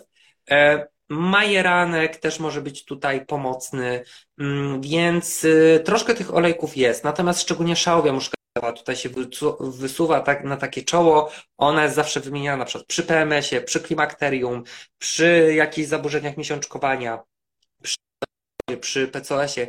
Mam pacjentki z endometriozą, gdzie wiemy, że te bóle to są 10 na 10. Samym olejkiem z szałwi muszkatołowej są w stanie te bóle wyciszyć całkowicie. Więc to działanie jest po prostu y, potężne, a warto sobie robić też czasami nawet pewne połączenia i tutaj mieszanki. Zwrócić na to uwagę, na przykład też koper włoski, tak? Mm, tam mamy taki związek jak y, anetol, który rzeczywiście ma silne działanie estrogenozależne i dlatego mamy na przykład taką grupę olejków eterycznych, między innymi koper włoski, których nie stosujemy w ciąży i karmiąc y, piersią, tak? No bo wiemy, że to mhm. silne działanie estrogenozależne no tutaj może wpłynąć negatywnie niestety na ciążę, na jej przebieg, e, więc trzeba też czasami no, wiedzieć takie rzeczy. Czy no, ciąża jest tym takim okresem, bym powiedział tutaj, y, szczególnym, e, jeżeli mówimy o wszystkim o aromaterapii. Olejki do wsparcia walki z pasożytami. Mm, na pewno y, oregano, tymianek, majeranek, e, ale co jest moim odkryciem też niedawnym? Eukaliptus, co się okazało, były badania zrobione, gdzie cysty właśnie lambli były niszczone olejkiem z eukaliptusa. Z eukaliptusem też uważamy doustnie, bo no, to nie jest popularna suplementacja i tam z tym dawkowaniem trzeba uważać. Zresztą przy oregano i przy tymianku też, dlatego że one działają tak silnie jak antybiotyki, czy generalnie olejki eteryczne działają antyseptycznie.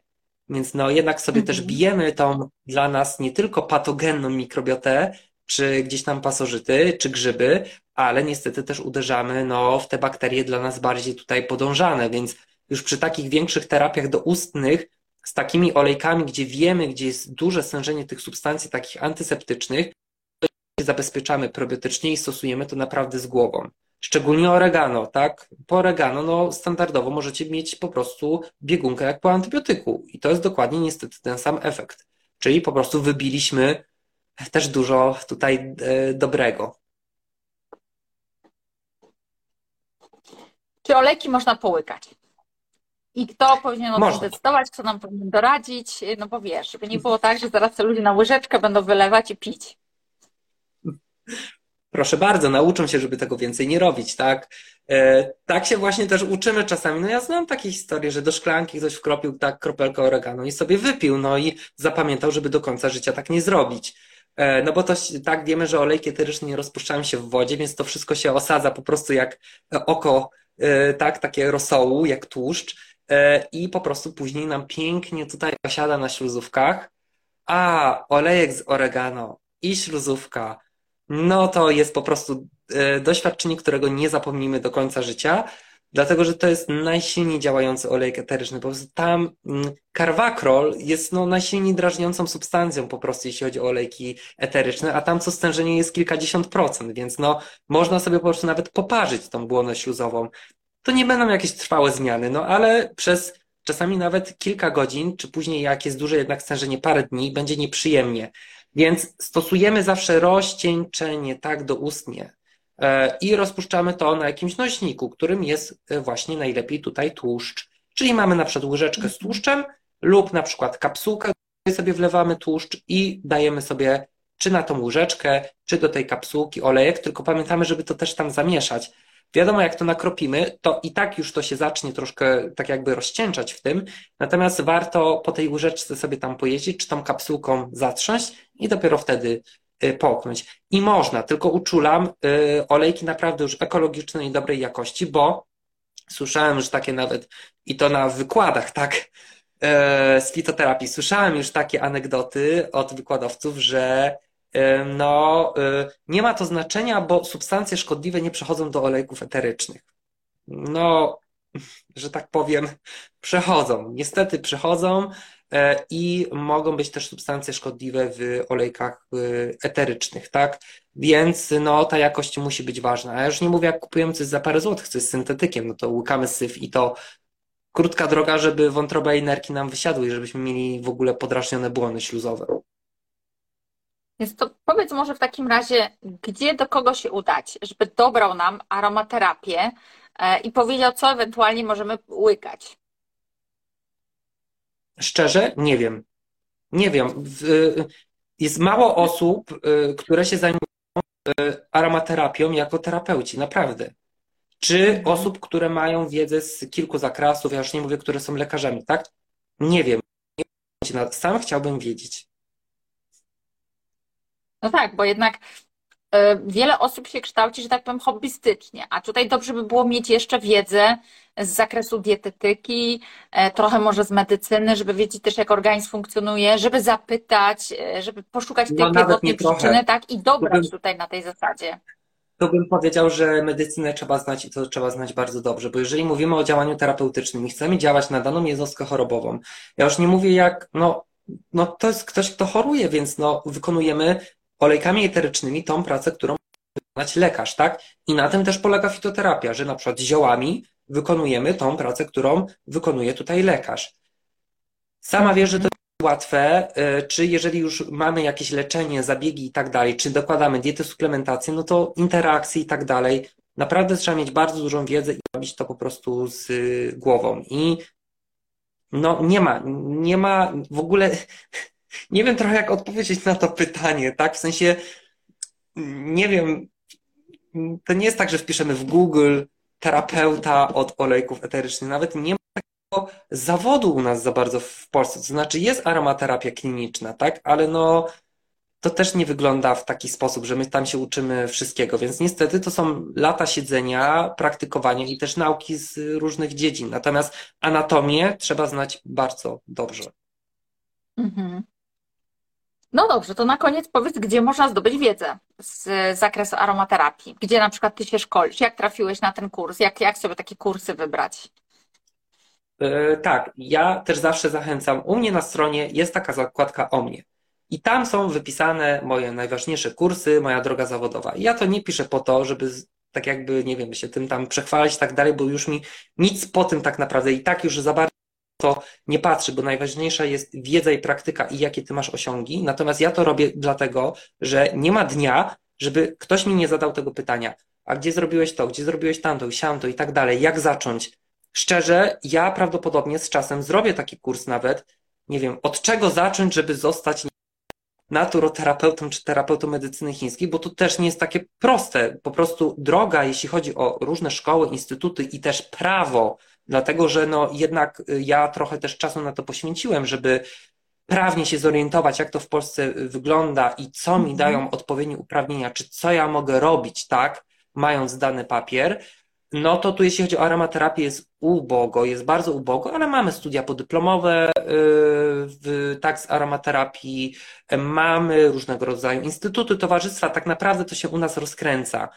To, gdzie zawsze odsyłam y, po taką wiedzę, naukę, to jest na pewno Herbines, to jest na pewno Anna Bober, mm, to jest na pewno Instytut y, Ziołolecznictwa Polskiego i Naturopatii, też na pewno doktor Różański e, i szukajcie, bo na niektórych e, uczelniach zaczynają się czy to takie okresowe zajęcia z aromaterapii, czy nawet już studia e, podyplomowe. Natomiast zagranica, po prostu, tak, Instytut Seranda.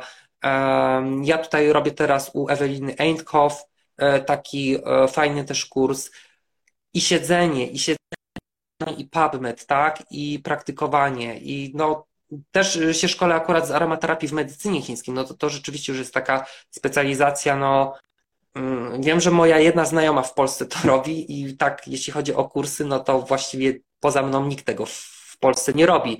Teraz nawet mieliśmy w tą sobotę taki kurs z aromaterapii, który prowadziłem z Anią Dzięciołowską w Krakowie, no i to był pierwszego, pierwszy tego typu w ogóle w Polsce, gdzie był jednocześnie połączenie aromaterapii medycyny chińskiej i aromaterapii zachodniej, więc tak jakby chcę trochę nakreślić, wokół czego my się w ogóle poruszamy, tak? Właściwie wokół pustki, można powiedzieć. Natomiast są pojedyncze osoby, które mają bardzo dużą wiedzę i od których ja też się chętnie uczę i też wykorzystuję tę wiedzę, czy się po prostu dzielę gdzieś tam e, dalej z Wami. Dziękuję Ci bardzo za dzisiejsze spotkanie. Ogrom wiedzy, myślę, przekazany. No nie jesteśmy w stanie odpowiedzieć na wszystkie pytania, bo tu się pojawiają pytania, a co na to, a co na to, a co na to, ale wiem, że u Ciebie też takie live się odbywały e, dotyczące aromaterapii i na pewno nie raz jeszcze będą.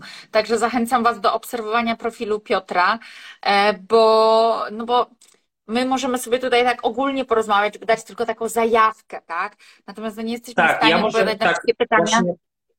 Dam taką wskazówkę.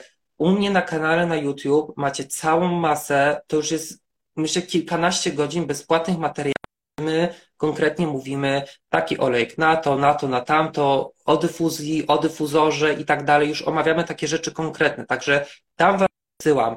Też jest na przykład ponad półtorej godziny taki bity y, webinar, gdzie ja mówię o różnych olejkach eterycznych, różnych związkach tak zawartych. Jeśli chodzi o na przykład przeziębienie, grypę, stany zapalne ucha i tak dalej. Także tych informacji jest bardzo dużo. Ja też prowadzę taką grupę na Facebooku, do której się możecie dostać. Jeżeli jesteście zainteresowani aromaterapią, możecie do mnie napisać, ja was gdzieś tam poinstruuję i robię też warsztaty, tak? Był też 27 maja Kraków i 18 marca teraz będzie Warszawa. Mamy ponad połowę miejsc zajętą, ale jak ktoś jest chętny, no to zapraszamy, bo takich warsztatów nie robi nikt. W sensie mnie aż jest przykro z tego tytułu, bo ja chętnie bym poszedł na takie warsztaty do kogoś, natomiast takich warsztatów w Polsce nie robi po prostu teraz nikt i no to jest po prostu przepaść. Natomiast mam nadzieję, że aromaterapia naprawdę wejdzie w ten poziom terapeutyczny, na którym mi bardzo zależy i będzie coraz więcej wykształconych osób, które po prostu będą to podawać dalej, no bo no, efekt jest naprawdę niesamowity.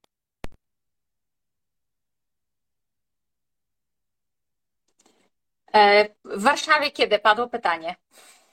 Po, 18 po, marca. 18 marca. Ja też po naszym live'ie tutaj wrzucę na stories y, takie przypomnienie, w sensie takie plansze. Super. Tam będziecie mieć wszystko y, napisane. Także y, zapraszamy.